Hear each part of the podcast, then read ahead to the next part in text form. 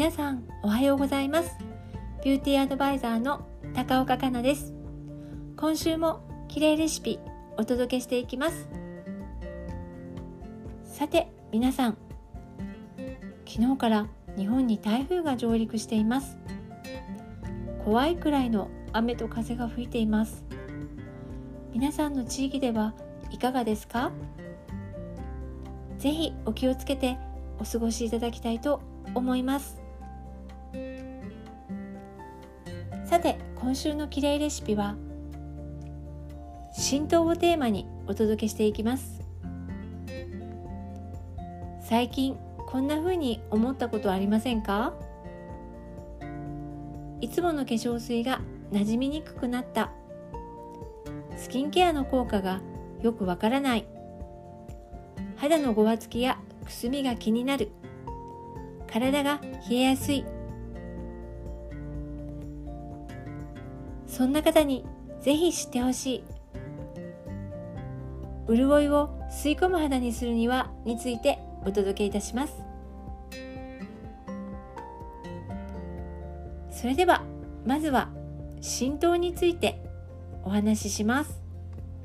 スキンケアは角層に浸透しますよね。角層は肌の一番外側にありその薄さはわずか 0.02mm ほどです。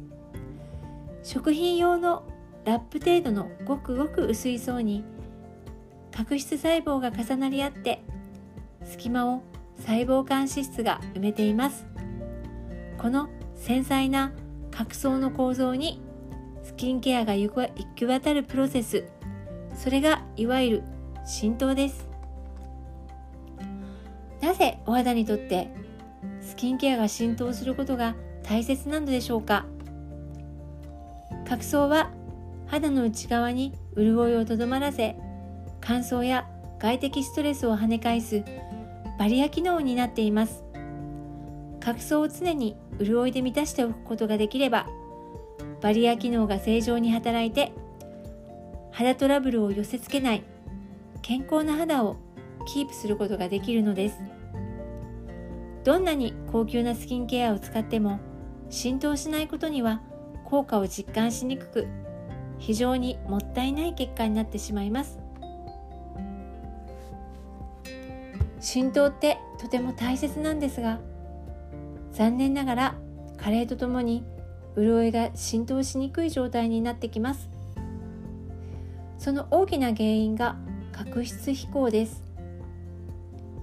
加齢による皮脂量の減少やお肌の冷えによって血行不良に陥るとターンオーバーがスムーズに行われなくなります。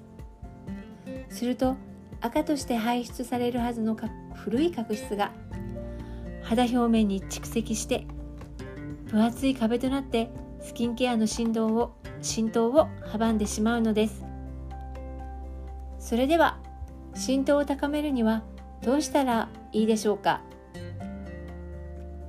角層の隅々まで着実に潤いが届くような肌の土台作りが必要です。土台作りで一番大切なのがやはり泡洗顔です。濃密泡で毛穴毛穴の汚れを優しくしっかり毎日落としましょう。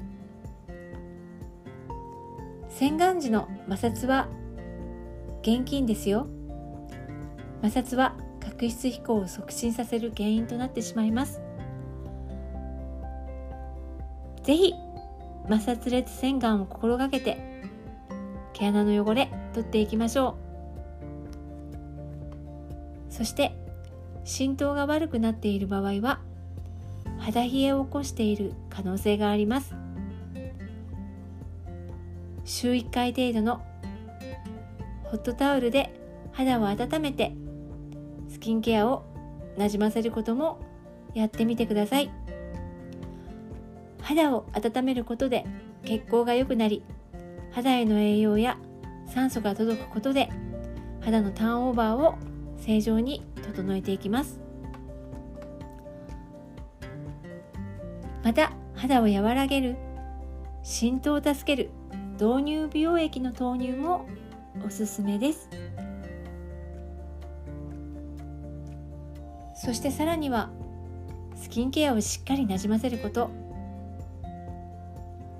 なじませた後はハンドプレスで浸透の時間をしっかり作ってください。手のぬくもりで顔をじっくり包み込むことで肌の巡りが良くなって浸透の後押しが期待できます。潤いがしっかり吸い込んだ肌は滑らかで艶やか。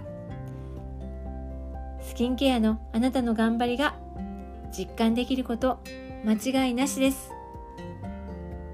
お気に入りのスキンケアが思った通り働いてくれると嬉しいですよね。毎日のスキンケアが楽しくなります。少しずつの努力一緒に積み重ねていきましょう。私も一緒に頑張ります。綺麗レシピはビューティーアドバイザーの高岡香奈が美肌に向かうためのヒントをお届けしています。皆様のお役に立てたらとっても嬉しいです。今週もお付き合いいただきありがとうございました。